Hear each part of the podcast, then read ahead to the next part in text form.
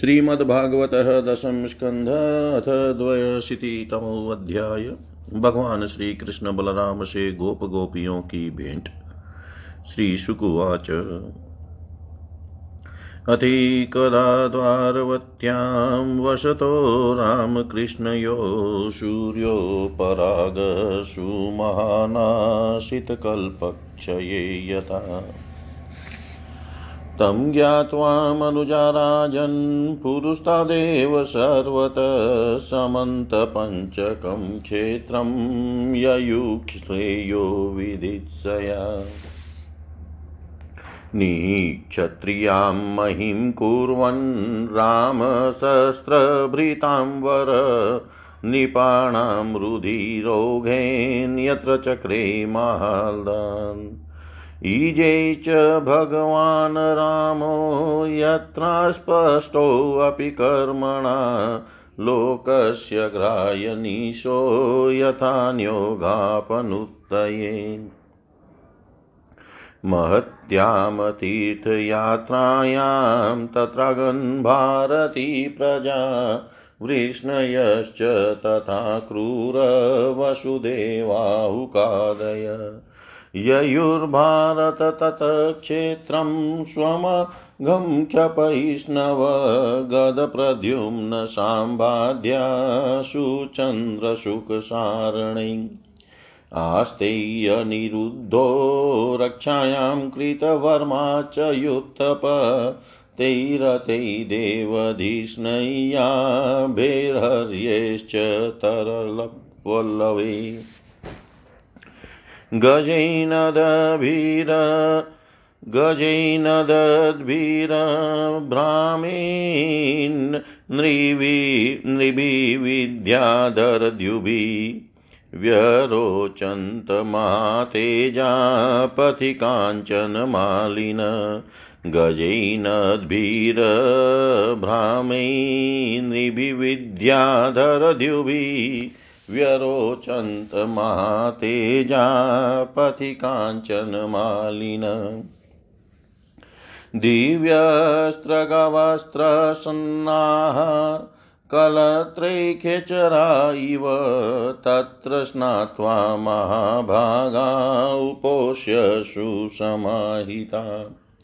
ब्राह्मणेभ्यो ददुर्धेनु वासस्त्रगुकं मालिनी रामहल्देषु विधिवत पुनराप्लुत्य वृष्णय। दधुस्वप्नं द्विजाग्रेयेभ्य कृष्णो भक्तिरश्विति स्वयं च तदनुज्ञाता। वृष्णय कृष्णदेवता। भुक्त्वोपविविषु कामं स्निग्धछायाङ्घ्रिपाङ्घ्रिषु तत्रागतास्ते ददृशु सुहृतसम्बन्धिनो नृपान्।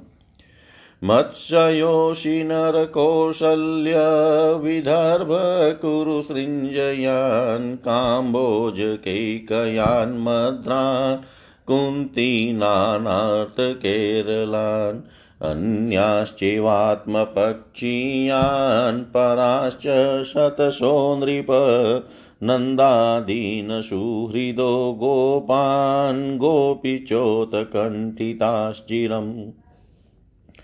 अन्योन्यसन्दसनः सरहंसा प्रोतफूलहृदवक्त्रसरोरुहश्रिय आशीलस्य गाढं नयने स्रवज्जलारस्य त्वचोरुदगिरो ययुमूर्धम स्त्रियश्च संवीक्षय मिथोऽतिशौहृदस्मितामलापाङ्गदृशोऽभिरेभिरे स्तनैस्तनान् कुङ्कुं पङ्करुषितान् निहत्य दौर्भिः प्रणयाश्रुलोचना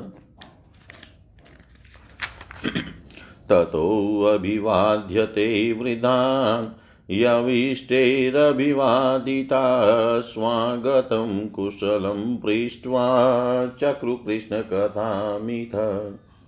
प्रीता भ्रातॄन् स्वसर्वीक्षय तत्पुत्रान् पितरावपि भ्रातृपत्नी मुकुन्दं च जहुसकतयासु च।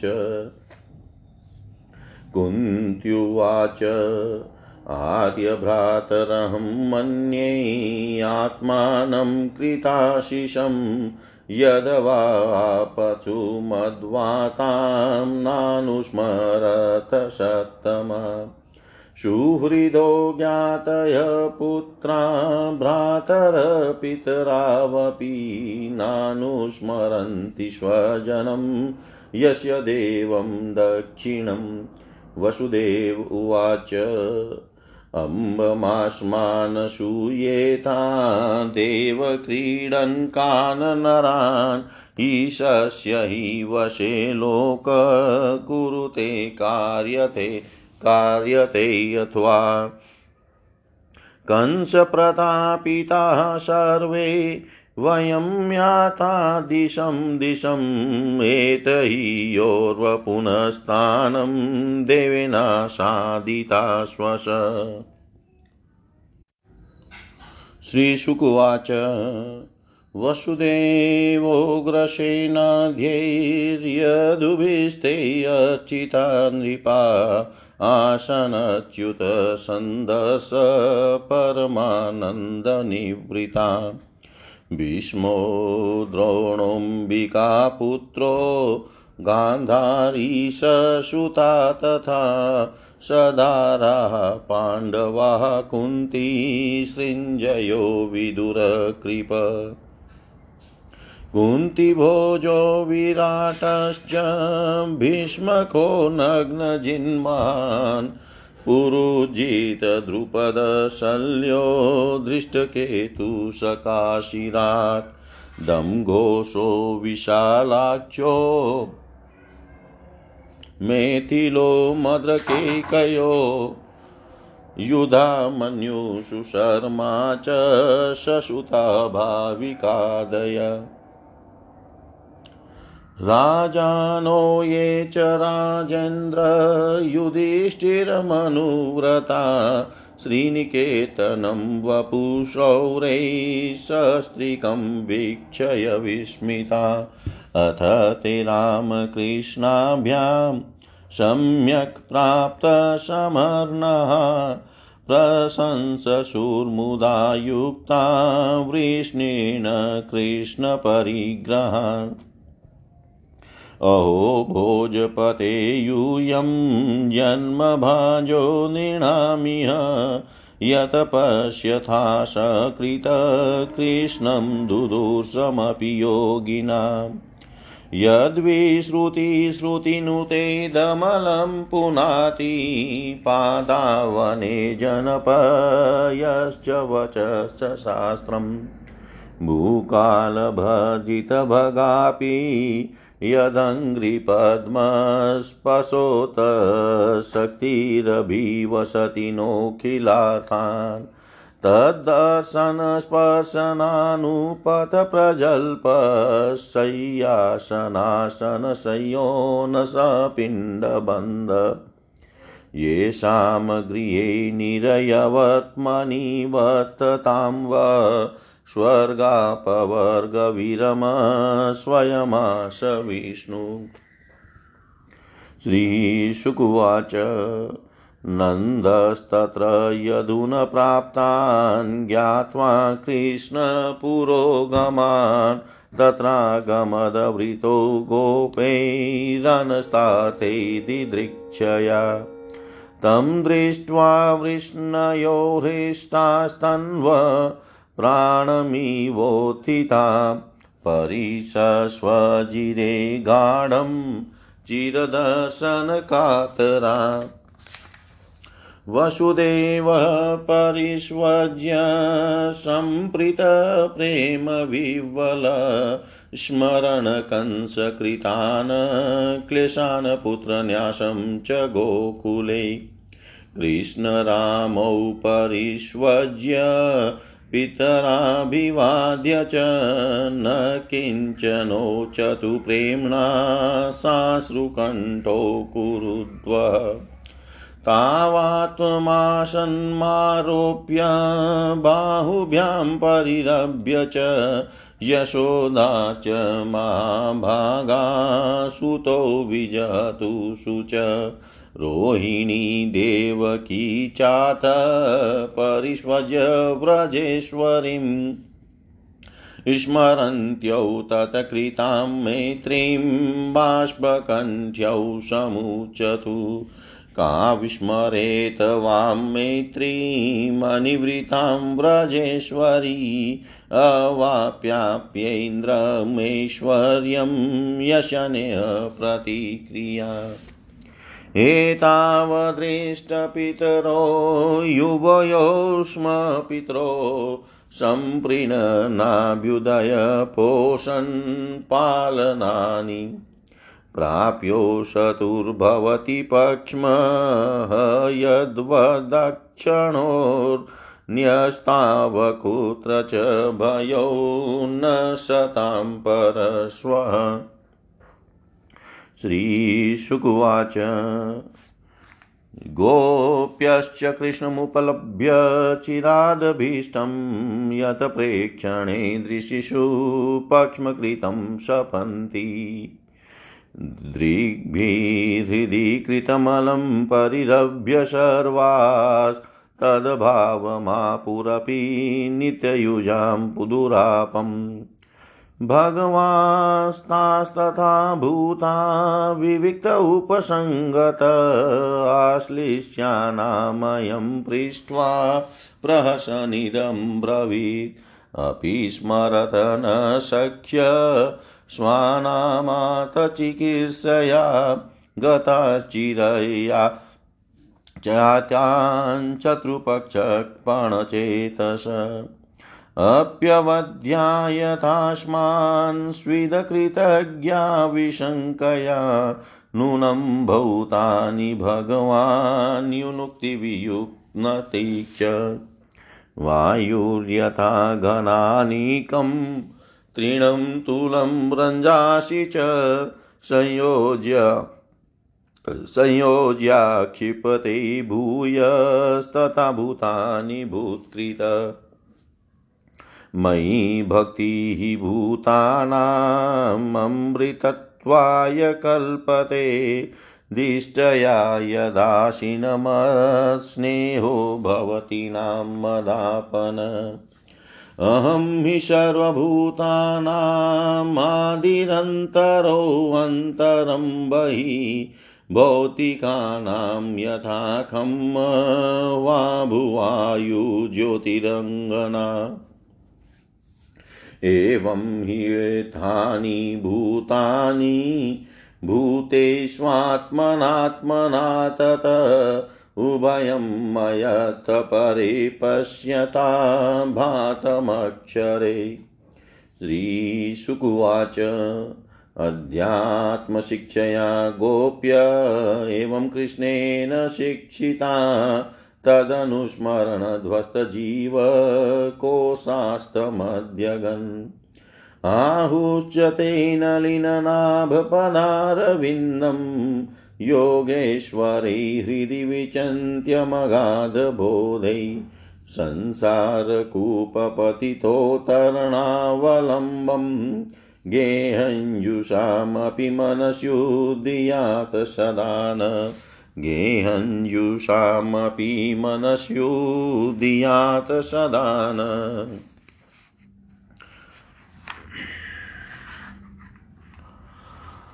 श्री सुखदेव जी कहते हैं, परीक्षित, इसी प्रकार भगवान श्री कृष्ण और बलराम जी द्वारका में निवास कर रहे थे।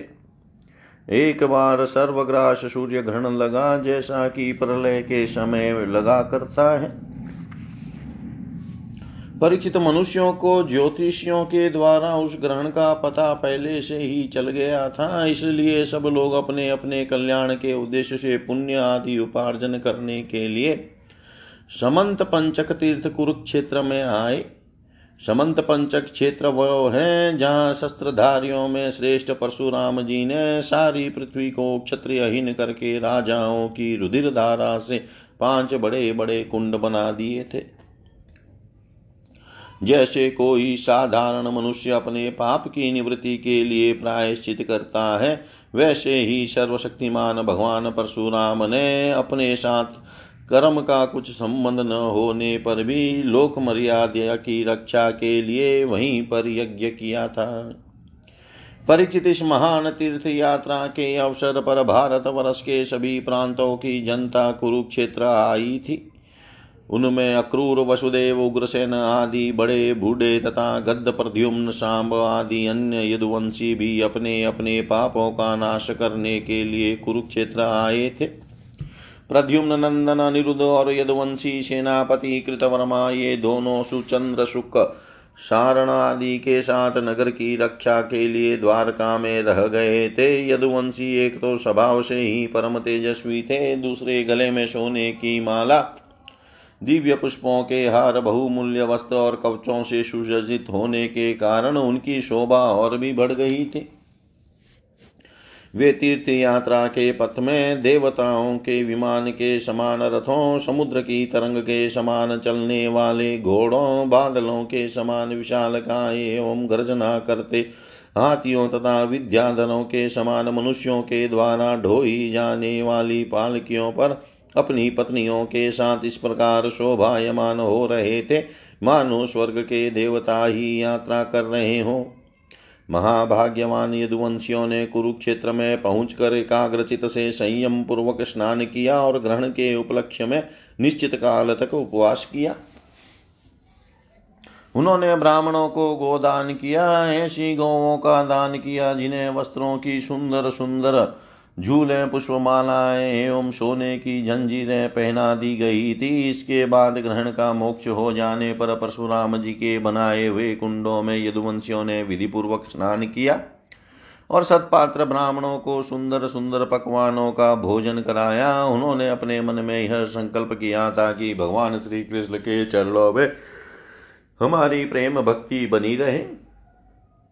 भगवान श्री कृष्ण को ही अपना आदर्श और इष्ट देव मानने वाले यदुवंशियों ने ब्राह्मणों से अनुमति लेकर तब स्वयं भोजन किया और फिर घनी एवं ठंडी छाया वाले वृक्षों के नीचे अपनी अपनी इच्छा के अनुसार डेरा डालकर बैठ गए। परिचित विश्राम कर लेने के बाद यदुवंशियों ने अपने सुहृद और संबंधी राजाओं से मिलना भेटना शुरू किया। वहाँ मत्स्य उशिनर कौशल विदर्भ कुरु संजय काम्बोज के कय मद्र, कुंती, आर्नत, केरल एवं दूसरे अनेकों देशों के अपने पक्ष के तथा शत्रु पक्ष के सैकड़ों नरपति आए हुए थे। परीक्षित इनके अतिरिक्त यदुवंशियों के परमहितेशी बंधु नंद आदि गोप तथा भगवान के दर्शन के लिए चिरकाल से उत्कंठित गोपिया भी वहाँ आई हुई थी। यादवों ने इन सबको देखा। परिचित एक दूसरे के दर्शन मिलन और वार्तालाप से सभी को बड़ा आनंद हुआ। सभी के हृदय कमल एवं मुख कमल खिल उठे। सब एक दूसरे की को भुजाओं में भरकर हृदय से लगाते। उनके नेत्रों से आंसुओं की झड़ी लग जाती। रोम रोम खिल उठता। प्रेम के आवेग से बोली बंद हो जाती और सबके सब आनंद समुद्र में डूबने उतराने लगते।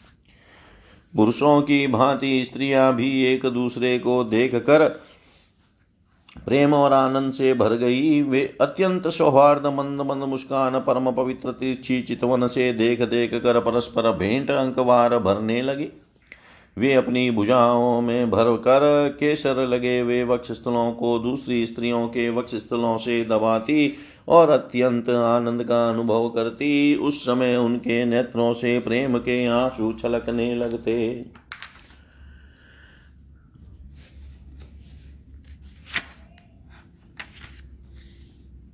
अवस्था आदि में छोटों ने बड़े बूढ़ों को प्रणाम किया और उन्होंने अपने से छोटों का प्रणाम स्वीकार किया।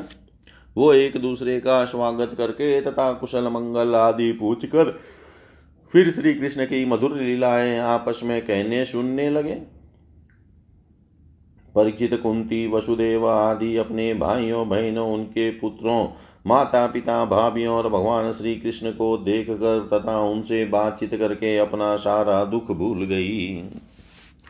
कुंती ने वसुदेव जी से कहा, भैया, मैं सचमुच बड़ा ही बड़ी अभागिन हूँ। मेरी एक भी साध पूरी न हुई। आप जैसे साधु स्वभाव सज्जन भाई आपत्ति के समय मेरी शुद्धि भी न ले, इससे बढ़कर दुख की बात क्या होगी? भैया विधाता जिसके बाएँ हो जाता है, उसे स्वजन संबंधी पुत्र और माता पिता भी माता पिता भी भूल जाते हैं। इसमें आप लोगों का कोई दोष नहीं है। वसुदेव जी ने कहा, बहिनुलाना मत दो। हमसे बिलग न मानो, सभी मनुष्य देव के खिलौने हैं। यह संपूर्ण लोक ईश्वर के वश में रहकर कर्म करता है और उसका फल भोगता है। बहिन कंस से सताए जाकर हम लोग इधर उधर अनेक दिशाओं में भगे हुए थे। अभी कुछ ही दिन हुए, ईश्वर कृपा से हम सब पुनः अपना स्थान प्राप्त कर सके हैं। श्री सुखदेव जी कहते हैं परीक्षित वहाँ जितने भी नरपति आए थे, वसुदेव उग्रसनादि, उग्रसेनादि यदुवंशियों ने उनका खूब सम्मान, सत्कार किया। वे सब भगवान श्री कृष्ण का दर्शन पाकर परमानंद और शांति का अनुभव करने लगे। परीक्षित भीष्म पितामह, द्रोणाचार्य, धृतराष्ट्र, दुर्योधन आदि पुत्रों के साथ, गांधारी पत्नियों के सहित युधिष्ठर आदि पांडव कुंती संजय विदुर कृपाचार्य कुंती भोज विराट भीष्मक महाराज नग्नजितः पुरजितः द्रुपदः शल्य दृष्टकेतु काशी नरेश दम घोष विशालाक्ष मिथिला नरेश मद्र नरेश केकय नरेश युद्धामन्यु सुशर्मा अपने पुत्रों के साथ भाविक और दूसरे भी युधिष्ठिर के अनुयायी नृपति श्री भगवान श्री कृष्ण का परम सुंदर श्री निकेतन विग्रह और उनकी रानियों को देखकर अत्यंत विस्मित हो गए। अब वे बलराम जी तथा भगवान श्री कृष्ण से भली भांति समान प्राप्त करके बड़े आनंद से श्री कृष्ण के स्वजनों, यदुवंशियों की प्रशंसा करने लगे। उन लोगों ने मुख्यतः उग्रसेन जी को संबोधित कर कहा भोजराज उग्रसेन जी, सच पूछिए तो इस जगत के मनुष्यों में आप लोगों का जीवन ही सफल है, धन्य है धन्य है। क्योंकि जिन श्री कृष्ण का दर्शन बड़े बड़े योगियों के लिए भी दुर्लभ है, उन्हीं को आप लोग नित्य निरंतर देखते रहते हैं। वेदों ने बड़े आदर के साथ भगवान श्री कृष्ण की कीर्ति का गान किया है। उनके चरण धोवन का जल गंगा जल उनकी वाणी शास्त्र और उनकी कीर्ति इस जगत को अत्यंत पवित्र कर रही है। अभी हम लोगों के जीवन का की ही बात है, समय के फेर से पृथ्वी का सारा सौभाग्य नष्ट हो चुका था, परंतु उनके चरण कमलों के स्पर्श से पृथ्वी में फिर समस्त शक्तियों का संचार हो गया। और अब वह फिर हमारी समस्त अभिलाषाओं, मनोरथों को पूर्ण करने लगी। उग्रसेन जी, आप लोगों का श्री कृष्ण के साथ वैवाहिक एवं गोत्र संबंध है। यही नहीं, आप हर समय उनका दर्शन और स्पर्श प्राप्त करते रहते हैं।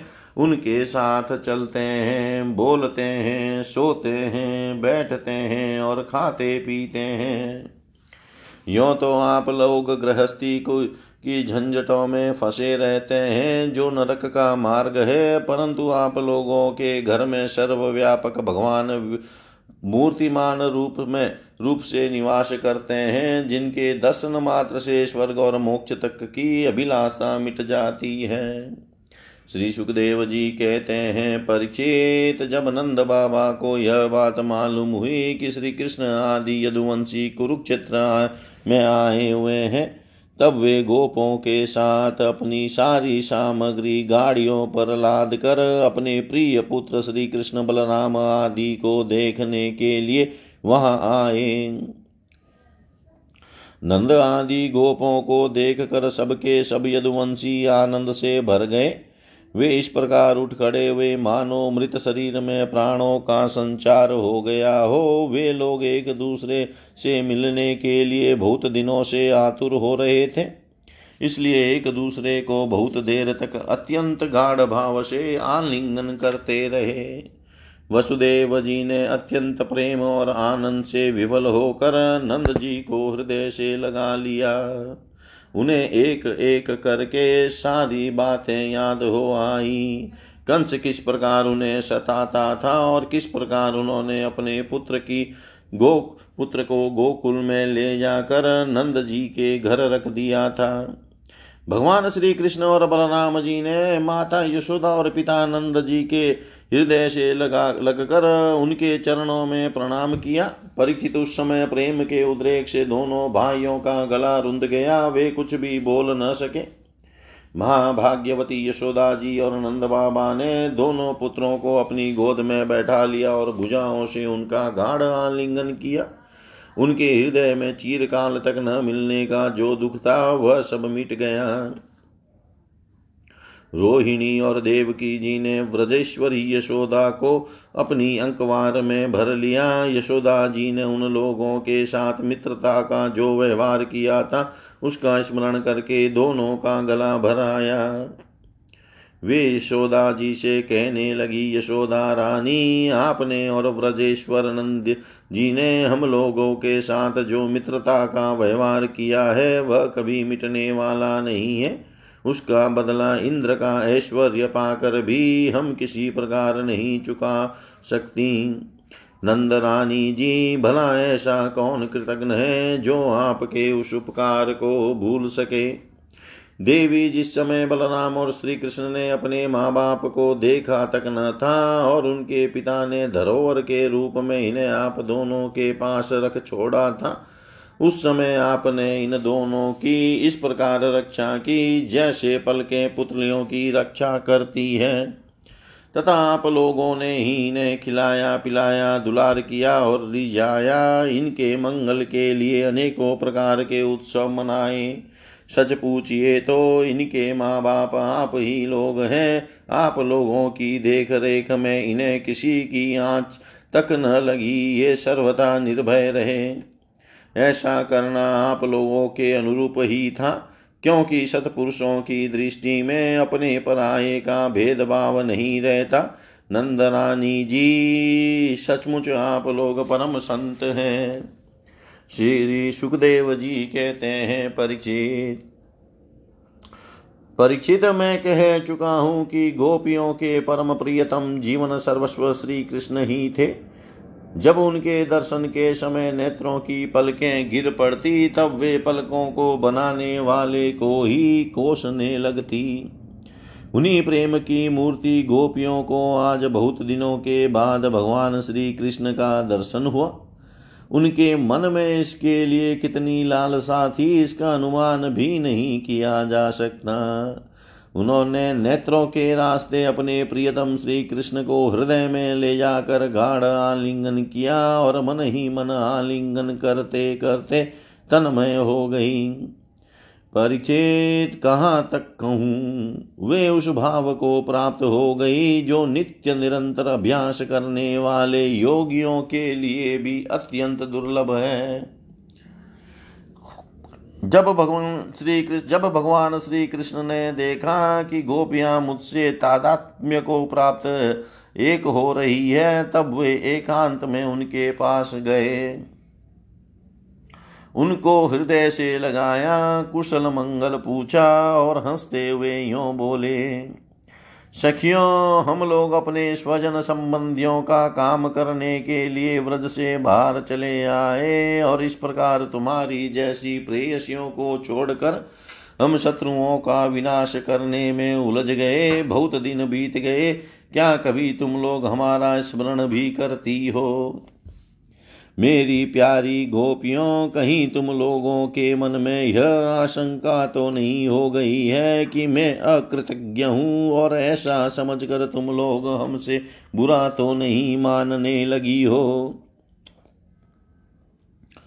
निसंदेह भगवान ही प्राणियों के संयोग और वियोग के कारण है।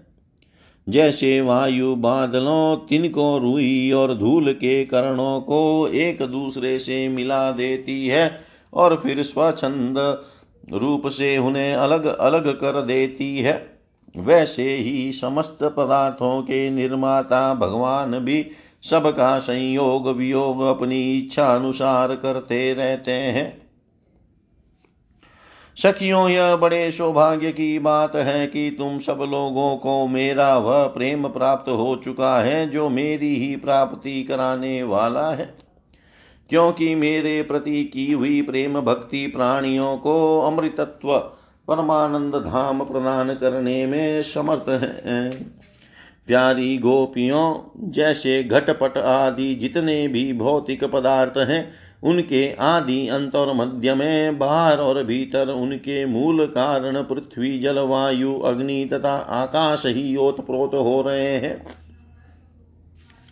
वैसे ही जितने भी पदार्थ हैं, उनके पहले पीछे बीच में, बाहर और भीतर केवल मैं ही मैं हूँ। इस प्रकार सभी प्राणियों के शरीर में यही पाँचों भूत कारण रूप से स्थित है। और आत्मा भोक्ता के रूप से अथवा जीव के रूप से स्थित है। परंतु मैं इन दोनों से परे अविनाशी सत्य हूँ। ये दोनों मेरे ही अंदर प्रतीत हो रहे हैं। तुम लोग ऐसा अनुभव करो। श्री सुखदेव जी कहते हैं, परीक्षित, भगवान श्री कृष्ण ने इस प्रकार गोपियों को अध्यात्म ज्ञान की शिक्षा से शिक्षित किया। उसी उपदेश के बार बार स्मरण से गोपियों का जीव कोश लिंग शरीर नष्ट हो गया और वे भगवान से एक हो गई। भगवान को ही सदा सर्वदा के लिए प्राप्त हो गई। उन्होंने कहा, हे कमलना बगाद बोध संपन्न बड़े बड़े योगेश्वर अपने हृदय कमल में आपके चरण कमलों का चिंतन करते रहते हैं। जो लोग संसार के कुएँ में गिरे हुए हैं, उन्हें उससे निकलने के लिए आपके चरण कमल ही एकमात्र अवलंबन है। प्रभो, आप ऐसी कृपा कीजिए कि आपका वह चरण कमल घर ग्रस्त के काम करते रहने पर भी सदा सर्वदा हमारे हृदय में विराजमान रहे। हम एक क्षण के लिए भी उसे न भूलें। इति श्रीमद्भागवते महापुराणे पारमहंस्यां संहितायां दशम स्कन्धे उत्तरार्धे वृष्णिगोपसङ्गमो नाम द्वयशीतितमोऽध्याय। सर्वं श्रीशां सदाशिवार्पणम् अस्तु। ॐ विष्णवे नमः विष्णवे नमः विष्णवे नमः। श्रीमद्भागवत दशम स्कंद त्रयशीतितमोऽध्याय भगवान की पटरानियों के साथ द्रौपदी की बातचीत श्री सुकुवाच तथानुगृहं भगवान् गोपीनां स गुरुर्गति युधिष्ठिरं मता पृच्छतः सर्वान् च सुहृदोऽव्ययम् त एवं लोकनाथेन परिपृष्टासु सत्कृता प्रत्युच हृष्टमनसस्तपादैक्षाहताः स कुतोऽशिवं त्वचरणाम्बुजाशवं मनस्थो मुखनिःसृतं क्वचित् पिबन्ति ये कणपुटैरलं प्रभो देहमृतां देहकृदस्मृतिच्छिदम्। हित्वात्मधाम विदुतात्मकृतत्रयवस्तमानन्दसम्प्लवमखण्डं कुण्ठबोधम्। कालोपसृष्टनिगमावन आतयोगं मायाकृतिं परमंसगतिं नतास्म ऋषिरुवाच इत्युक्तं श्लोकशिखामणिं जनैष्वभिष्टुवत्स्वन्धककाौरवस्त्रिय समेत्य गोविन्दकथामितोऽग्रिणं स्त्रिलोकगीता शृणुवर्णयामि ते। द्रौपद्युवाच, हे वेदव्यर्च्युतो भद्रे, हे जाम्बती कौशले ये सत्यभामे कालिन्दी सेविरोहिणी लक्ष्मणे, हे कृष्णपतनय एतनो ब्रूत वो भगवान् स्वयं उपयेमे यथा लोकमनुकुर्वन् स्वमायया। रुक्मण्युवाच चेध्यायमार्पयितुमुद्यतकारमुकेषु राजस्वजेयभटशेखरिताङ्घ्रिरेणु निन्यै मृगेन्द्र इव भागमजाव्युतात् तच्छ्रीनिकेतचरणोऽस्तु ममार्चनाय। सत्यभामोवाच यो मे शनाभिवदत्तः दातनेन लिप्ताभिशापमपमाष्टुमुजा मुपाजहार जित्वाक्षराजमतरत्नमदात शतेन भीतपिता दिशत माँ प्रभवैरपि दताम्। जाम्वत्युवाच प्राज्ञायधे निजनाथ देवं सीतापतिं तृणवान्यमुनाभ्ययुध्यत ज्ञात्वा परीक्षित उपारदर्हणं माँ पादो प्रगृह्यमणिनाहं मुष्यदासी। कालिन्द्युवाच तपचरन्ति माज्ञाय स्वपादस्पर्शनाशया सङ्ख्योपेत्याग्रहीतपाणि योऽहं तदग्रहमार्जनी। मित्रविन्दोवाच यो माँ स्वयवर, यो माँ स्वयंवर, उपेत्य विजित्य भूपान्निनेष्वयुतगमिवात्मबलिं द्विपारी। भ्रात च मे अपकुरुतः, स्वपुरं श्रियोकस्तस्यास्तु मे अनुभवङ्ग्र्यवनेज न त्वं सत्योवाच सप्तौ क्षणौ अतिबलवीर्यसुतीक्ष्णशृङ्गान् पित्रा कृतान् क्षितिपवीर्यपरीक्षणाय तान् वीरदौर्मदनस्तरसा निगृह्य क्रीडनबन्धः यथा शिशवो जतोकान् य इदं वीर्यशुक्लां माँ दासीभिश्चतुरङ्गिणि पथि निजित्य राजन्यान् निन्यैतदास्यमस्तु मे। भद्रोवाच पिता मे मातुलेयाय स्वयमाहूय दत्तवान् कृष्णे, कृष्णाय ततचितामक्षोहिण्यां सखिजने अस्य मे पादसंस्पर्शो भवे जन्मनि जन्मनि कर्मभिभ्राम्यमाणाया येन तत्रेय आत्मन। लक्ष्मणोवाच ममापि राज्ञच्युतजन्मकर्म श्रुत्वा मुहुर्नारदगीतमासः। चितं मुकुन्दे किल पद्महस्तयावृतः सुसंस्मृशय विहाय लोकपान्। ज्ञात्वा मम मतं साध्वीपिता दुहित्रीवत्सलबृहत्सेन इति ख्यातस्तत्रोपायमचीकरत्। यथा स्वयं वरैरागीमतस्य पातेप्सया कृत, अयं तु बहिराचनो दृश्यते स जले परम्। श्रुत्वेतत् सर्वतो भूपा आययुमतपितुः पुरं सर्वस्त्रशस्त्रतत्त्वज्ञा सहस्रश पित्रा सम्पूजिताः सर्वे यथा वीर्यं यथा वय आददु ससरं चापं वेदधुम्पसधि मध्य आदाय व्यसृजन् केचित् सज्यं कर्तुमनीश्वराः आकोटिज्ञां सुमुस्त कृशपेतुरेक अमुनाहता सज्यं कृत्वा परे वीरामागधाम्बश्चेदीपाः भीमो दुर्योधनकर्णो नाविन्दस्तदवस्थितिम् मतस्याभासं जले वीक्ष्य ज्ञात्वा च तदवस्थितं पातो यतोऽसृजत बाण, नाचिनतपस्पशै परम्। राजन्येषु, निवृत्तेषु, भग्मना भग्मना, भग्नना, भग्नमानेषु, मानिषु, भगवान् धनुराधाय स यं कृत्वात लीलया तस्मिन् सन्धाय विशिखं मतस्यं वीक्षय सकृज्जलैक्षित्वेषु न पातयतं सूर्यचाभिजति जिति स्थिते। दिवि दुन्दुम्भयो नेदुर्जय शब्दयुता भुवि देवा च कुसुमासारान्मुमुचुः स विहवला तदरङ्गमाविषमहं कलनुपुराभ्यां पदभ्यां प्रगृह्य कनकोज्ज्वलरत्नमालाम्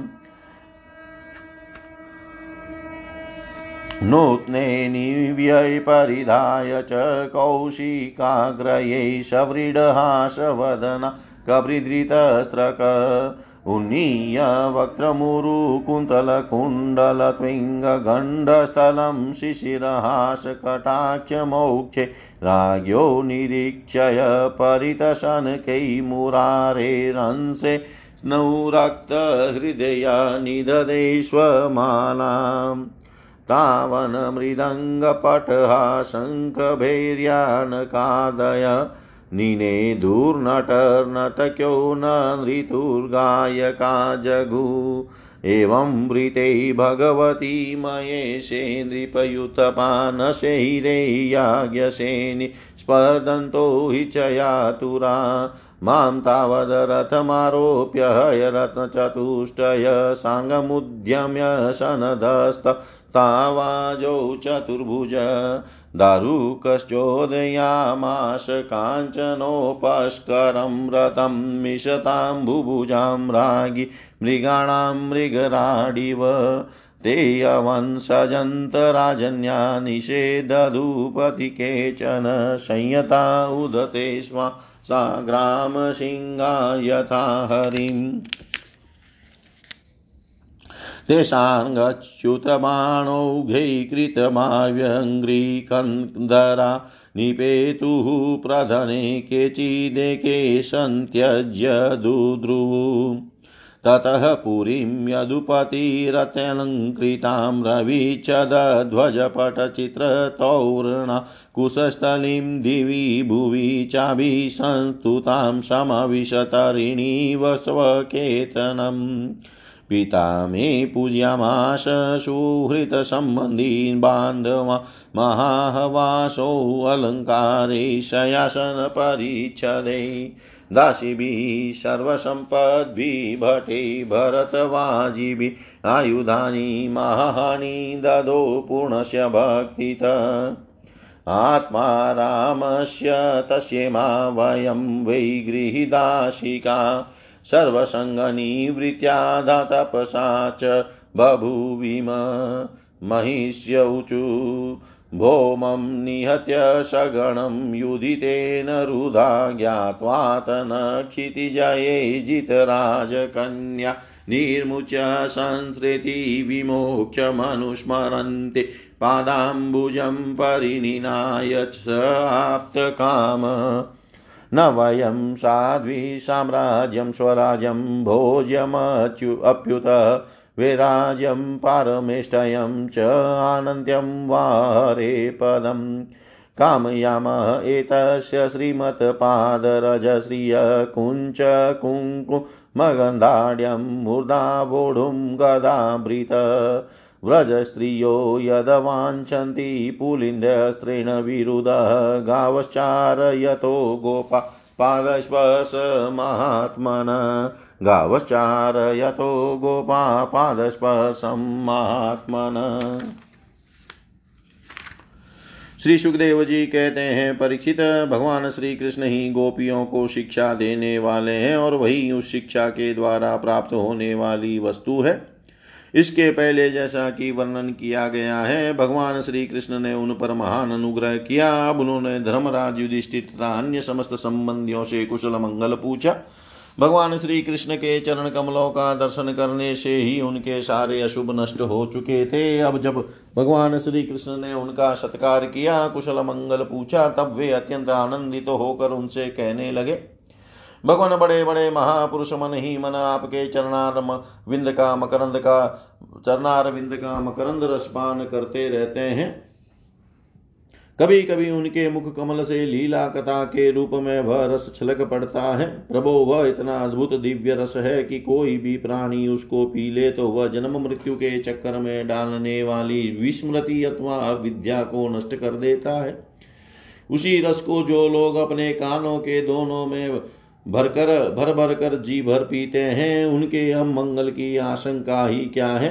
भगवान, आप एक रस ज्ञान स्वरूप और अखंड आनंद के समुद्र है। बुद्धि वृत्तियों के कारण होने वाली जागृत स्वप्न सुषुप्ति ये तीनों अवस्थाएँ आपके स्वयं प्रकाश स्वरूप तक पहुँच ही नहीं पाती। दूर से ही नष्ट हो जाती है। आप परमहंसों की एकमात्र गति है। समय के फेर से वेदों का हराश होते देख कर उनकी रक्षा के लिए आपने अपनी अचिंत्य योग माया के द्वारा मनुष्य का शरीर ग्रहण किया है। हम आपके चरणों में बार बार नमस्कार करते हैं। श्री सुखदेव जी कहते हैं, परीक्षित, जिस समय दूसरे लोग इस प्रकार भगवान श्री कृष्ण की स्तुति कर रहे थे, उसी समय यादव और कौरव कुल की स्त्रियाँ एकत्र होकर आपस में भगवान की त्रिभुवन विख्यात लीलाओं का वर्णन कर रही थी। अब मैं तुम्हें उन्हीं की बातें सुनाता हूँ। द्रौपदी ने कहा, हे रुक्मणी, भद्रे, हे जाम्बवती सत्य, हे सत्य भामे कालिंदी, सेव्य, लक्ष्मणे, रोहिणी और अन्य अन्य श्री कृष्ण पत्नियों तुम लोग हमें यह तो बताओ कि स्वयं भगवान श्री कृष्ण ने अपनी माया से लोगों का अनुकरण करते हुए तुम लोगों का किस प्रकार पानी ग्रहण किया? रुक्मणियों, रुक्मणी जी ने कहा, द्रौपदी जी, जरा संदादि सभी राजा चाहते थे कि मेरा विवाह शिशुपाल के साथ हो, इसके लिए सभी शस्त्रास्त्र से सुसज्जित होकर युद्ध के लिए तैयार थे। परंतु भगवान मुझे वैसे ही हर लाए जैसे सिंह बकरी को, बकरी और भेड़ों के झुंड में से अपना भाग छीन ले जाए। क्यों न हो जगत में जितने ही अजय वीर हैं, उनके मुकुटों पर इन्हीं की चरण धूली शोभायमान होती है। द्रौपदी जी, मेरी तो यह अभिलाषा है कि भगवान के वे ही समस्त संपत्ति और सौंदर्यों के आश्रय चरण कमल जन्म जन्म मुझे आराधना करने के लिए प्राप्त होते रहे मैं उन्हीं की सेवा में लगी रहूँ। सत्यभामा ने कहा द्रौपदी जी मेरे पिताजी अपने भाई प्रसेन की मृत्यु से बहुत दुखी हो रहे थे। अतः उन्होंने उनके वध का कलंक भगवान पर ही लगाया। उस कलंक को दूर करने के लिए भगवान ने ऋक्षराज जाम्बवान पर विजय प्राप्त की और वह रत्न लाकर मेरे पिता को दे दिया। अब तो मेरे पिताजी मिथ्या कलंक लगाने के कारण डर गए। अतः यद्यपि वे दूसरों को मेरा वागदान कर चुके थे फिर भी उन्होंने मुझे श्यमंतक मणि के साथ भगवान के चरणों में ही समर्पित कर दिया। जामवती ने कहा, द्रौपदी जी, मेरे पिता ऋक्षराज जामवन, जामवान को इस बात का पता भी न था कि यही मेरे स्वामी भगवान सीतापति हैं, इसलिए वे इनसे सताइस दिन तक लड़ते रहे। परंतु जब परीक्षा पूरी हुई, उन्होंने जान लिया कि ये भगवान राम ही है। तब इनके चरण कमल पकड़कर श्यमंतक मणि के साथ उपहार के रूप में मुझे समर्पित कर दिया। मैं यही चाहती हूँ कि जन्म जन्म हिनी की दासी बनी रहूँ। कालिंदी ने कहा, द्रौपदी जी, जब भगवान को यह मालूम हुआ कि मैं उनके चरणों का स्पर्श करने की आशा विलासा से तपस्या कर रही हूँ तब वे अपने सगा अर्जुन के साथ यमुना तट पर आए और मुझे स्वीकार कर लिया। मैं उनका घर बुहारने वाली उनकी दासी हूँ। मित्रविंदा ने कहा, द्रौपदी जी, मेरा स्वयंवर हो रहा था। वहाँ आकर भगवान ने सब राजाओं को जीत लिया और जैसे सिंह झुंड के झुंड कुत्तों में से अपना भाग ले जाए, वैसे ही मुझे अपनी शोभामयी द्वारका पूरी ले आए। मेरे भाइयों ने भी मुझे भगवान से छुड़ाकर मेरा अपकार करना चाहा। परंतु उन्होंने उन्हें भी नीचा दिखा दिया। मैं ऐसी, ऐसा चाहती हूँ कि मुझे जन्म जन्म उनके पाँव पकारने का सौभाग्य प्राप्त रहे, होता रहे। सत्या ने कहा, द्रौपदी जी, मेरे पिताजी ने मेरे स्वयंवर में आए हुए राजाओं के बल पर उसकी परीक्षा के लिए बड़े बलवान और पराक्रमी तीखे सिंह वाले सात बैल रखे थे। उन बैलों ने बड़े बड़े वीरों का घमंड चूर चूर कर दिया था। उन्हें भगवान ने खेल खेल में ही झपट कर पकड़ लिया। नाथ लिया और बाँध दिया। ठीक वैसे ही जैसे छोटे छोटे बच्चे बकरी के बच्चों को पकड़ लेते हैं, इस प्रकार भगवान बल पौरुष के द्वारा मुझे प्राप्त कर चतुरंगिनी सेना और दासियों के साथ द्वारका ले आए।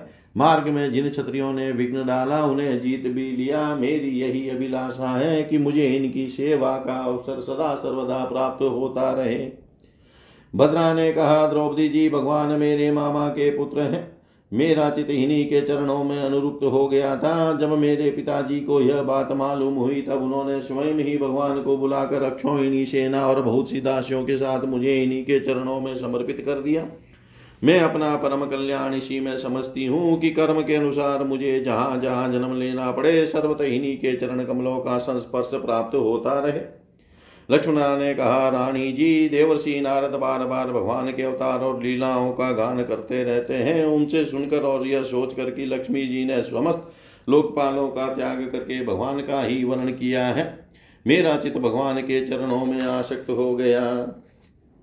साध्वी मेरे पिता बृहत्सेन मुझ पर बहुत प्रेम रखते थे। जब उन्हें मेरा अभिप्राय मालूम हुआ, तब उन्होंने मेरी इच्छा की पूर्ति के लिए यह उपाय किया। महारानी, जिस प्रकार पांडव वीर अर्जुन की प्राप्ति के लिए आपके पिता ने स्वयंवर में मत्स्य वेद का आयोजन किया था, उसी प्रकार मेरे पिता ने भी किया। आपके स्वयंवर की अपेक्षा हमारे यहाँ यह विशेषता थी कि मत्स्य बाहर से ढका हुआ था, केवल जल में ही उसकी परछाई दिख पड़ती थी। जब यह समाचार राजाओं को मिला, तब सब और से समस्त अस्त्र शस्त्रों के तत्वज्ञ हज़ारों राजा अपने अपने गुरुओं के साथ मेरे पिताजी की राजधानी में आने लगे। मेरे पिताजी ने आए हुए सभी राजाओं का बल, पौरुष और अवस्था के अनुसार भली भांति स्वागत सत्कार किया। उन लोगों ने मुझे प्राप्त करने की इच्छा से स्वयं सभा में रखे हुए धनुष और बाण उठाए। उनमें से कितने ही राजा तो धनुष पर तांत भी न चढ़ा सके। उन्होंने धनुष को ज्यो का त्यों रख दिया। कईयों ने धनुष की डोरी को एक सिरे से बाँध कर दूसरे सिरे तक खींच तो लिया, परंतु वे उसे दूसरे सिरे पर बाँध न सके। उसका झटका लगने से गिर पड़े। रानी जी बड़े बड़े प्रसिद्ध वीर जैसे जरासंध, अंबर अम्बस्ट नरेश, शिशुपाल, भीमसेन, दुर्योधन और कर्ण इन लोगों ने धनुष पर डोरी तो चढ़ा ली, परंतु उन्हें मछली की स्थिति का पता न चला। पांडव वीर अर्जुन ने जल में उस मछली की परछाई देख ली और यह भी जान लिया कि वह कहाँ है। बड़ी सावधानी से उन्होंने बाण छोड़ा भी, परंतु उससे लक्ष्य वेद न हुआ। उनके बाण ने केवल उन, उसका स्पर्श मात्र किया। रानी जी इस प्रकार बड़े बड़े अभिमानियों का मान मर्दन हो गया। अधिकांश नरपतियों ने मुझे पाने की लालसा एवं साथ ही साथ लक्ष्य वेद की चेष्टा भी छोड़ दी। तब भगवान ने धनुष उठाकर खेल खेल में अनायासी उस पर डोरी चढ़ा दी। बाण साधा और जल में केवल एक बार मछली की परछाई देखकर बाण मारा तथा उसे नीचे गिरा दिया। उस समय ठीक दोपहर हो रहा था। सर्वार्थ साधक अभिजित नामक मुहूर्त बीत रहा था। देवी जी उस समय पृथ्वी में जय जयकार होने लगा और आकाश में धुंधुमिया बजने लगी। बड़े बड़े देवता आनंद विफल होकर पुष्पों की वर्षा करने लगे।